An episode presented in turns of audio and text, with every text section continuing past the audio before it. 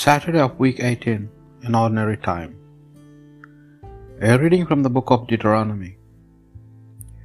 Moses said to the people, Listen, Israel. The Lord our God is the one Lord. You shall love the Lord your God with all your heart, with all your soul, with all your strength. Let these words I urge on you today be written on your heart. You shall repeat them to your children and say them over to them, whether at rest in your house or walking abroad, at your lying down or at your rising. You shall fasten them on your hand as a sign and on your forehead as a circle.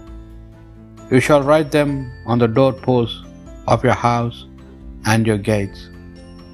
When the Lord has brought you into the land which he swore to your fathers, Abraham, Isaac, and Jacob, that he would give you with great and prosperous cities, not of your building, houses full of good things, not furnished by you.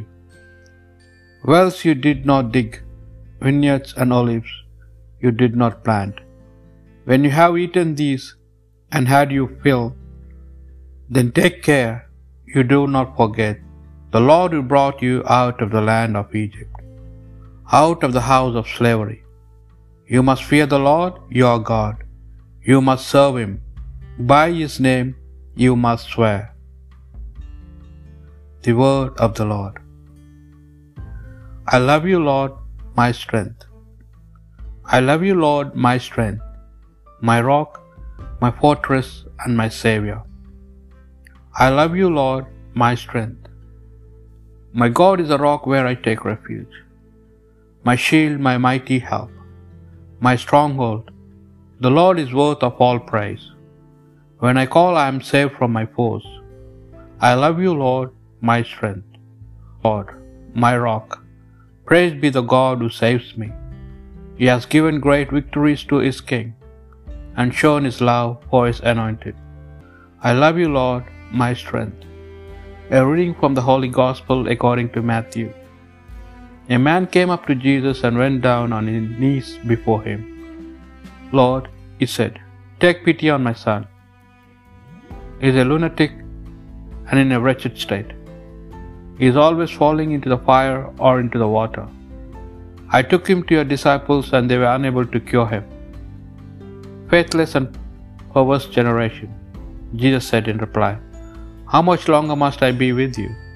How much longer must I put up with you? Bring him here to me.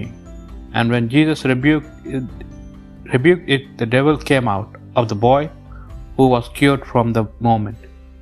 Then the disciples came privately to Jesus. Why we were unable to cast it out? They asked. He answered, Because ye have little faith. I tell you solemnly, if your faith were the size of a mustard seed, you could say to this mountain, Move from here to there, and it would move. Nothing would be impossible for you. The Gospel of the Lord.